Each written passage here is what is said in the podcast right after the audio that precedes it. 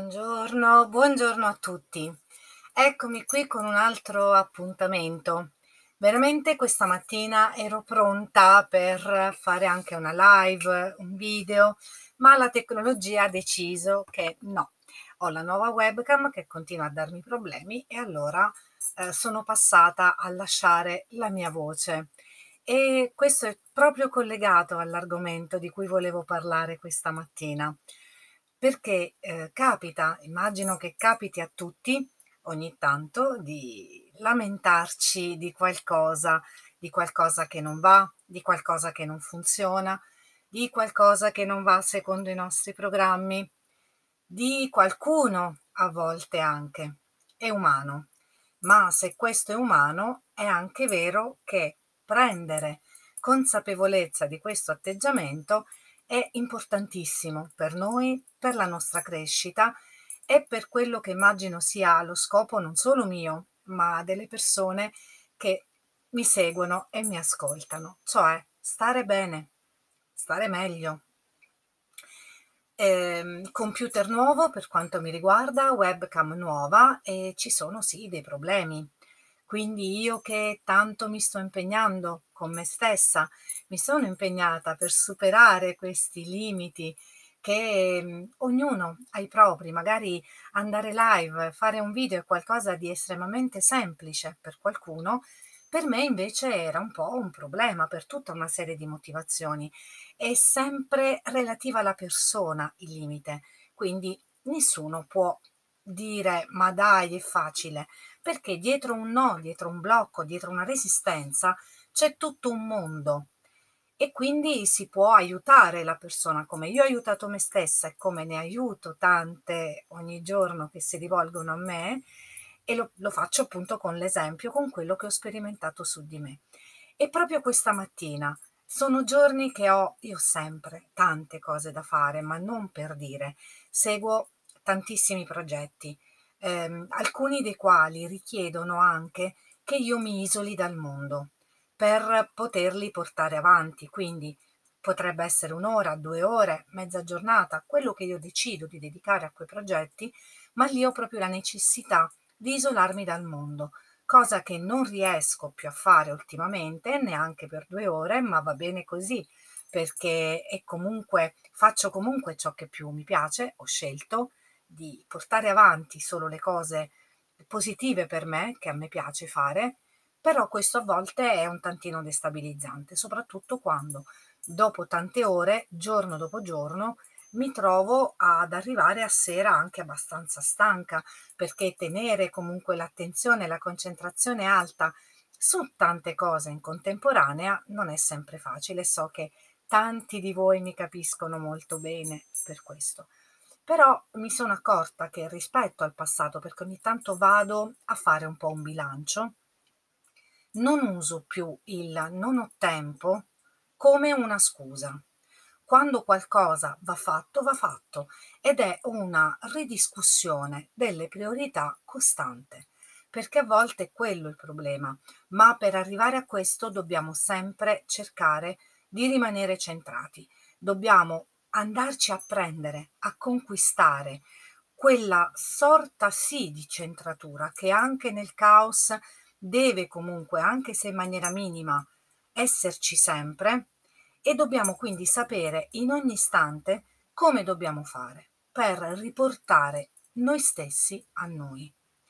Questo perché? Proprio per impedire che poi il non ho tempo diventi una scusa.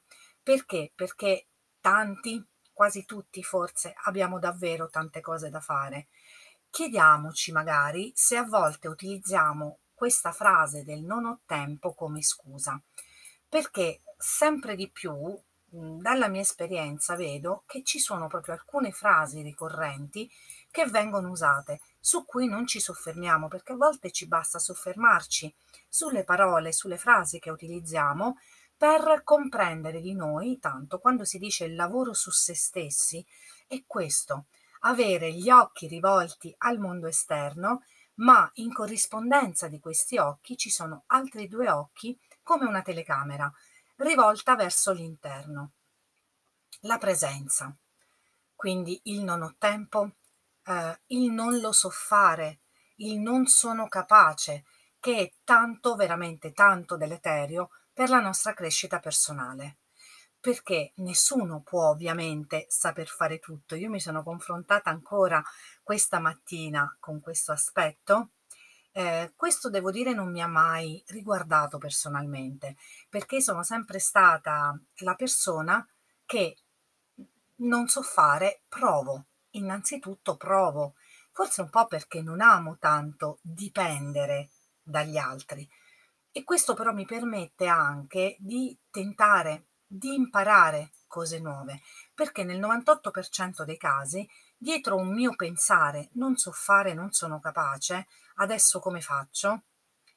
C'è comunque la spinta a voler imparare qualcosa di nuovo e credo che finché abbiamo la spinta a voler imparare qualcosa di nuovo, manteniamo anche in allenamento il nostro cervello, eh, tutti quei meccanismi che poi ci servono per, che devono essere elastici per potersi di volta in volta costantemente e spesso anche velocemente eh, riallineare con gli input che ci arrivano dall'esterno, perché siamo connessi, siamo in un mondo globale, quindi gli input che arrivano sono quelli della nostra famiglia, della nostra vita, del nostro mondo del lavoro, ma anche quelli del web, perché siamo costantemente connessi.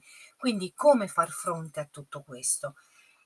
Portiamo sempre il focus all'interno, anzi manteniamo sempre questo focus all'interno e iniziamo a fermarci quando diciamo o pensiamo un non ho tempo, non sono capace, non lo so fare e onestamente con noi stessi, perché con noi stessi abbiamo il diritto, oltre che il dovere di essere onesti, chiediamoci, ma ci ho provato?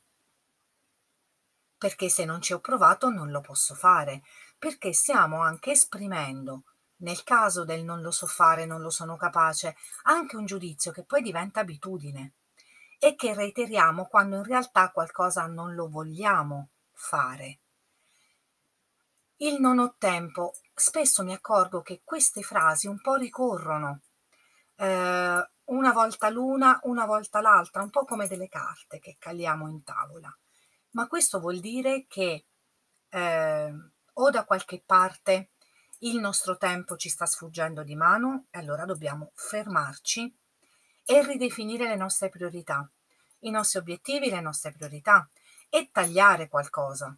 Quindi c'è qualcosa che al momento non riesco a fare perché nel momento in cui continuo a ripetere non ho tempo, io mi sto sintonizzando su una frequenza di privazione, di qualcosa che non ho e che io continui a ripetere non ho tempo, non ho denaro, è la stessa cosa.